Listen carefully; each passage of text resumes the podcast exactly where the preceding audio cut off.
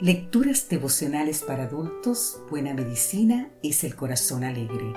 Cortesía del Departamento de Comunicaciones de la Iglesia Dentista del Séptimo Día Gascue en Santo Domingo, capital de la República Dominicana. En la voz de Sarat Ares. Hoy, 31 de mayo, todas las cosas nos ayudan a bien. Leemos en el libro de Romanos capítulo 8 versículo 28. Sabemos además que a los que aman a Dios todas las cosas los ayudan a bien. Esto es a los que conforme a su propósito son llamados. El Taj Mahal, un complejo de edificios de mármol construido por el emperador Shah Jahan 1592-1666 en Agra, India, es una de las joyas arquitectónicas más grandiosas de todos los tiempos. Lo más curioso de la historia de este monumento es la razón de su existencia.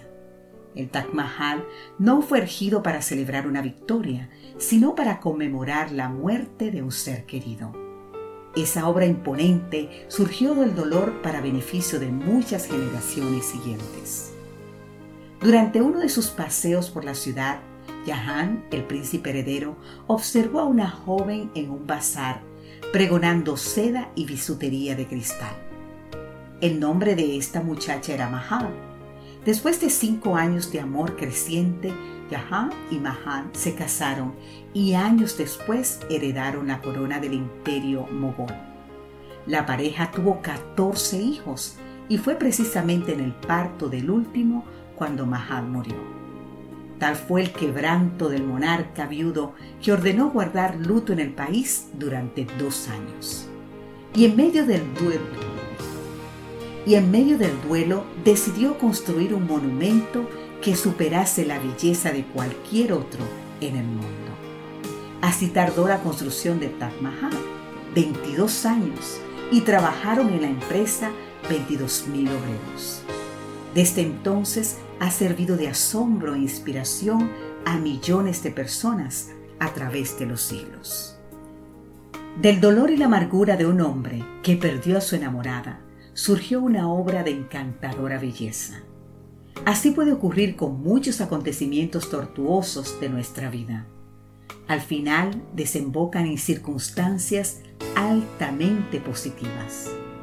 El mes de mayo lo hemos dedicado a la resiliencia para recordarnos que el dolor tiene la capacidad de transformarse en bendiciones.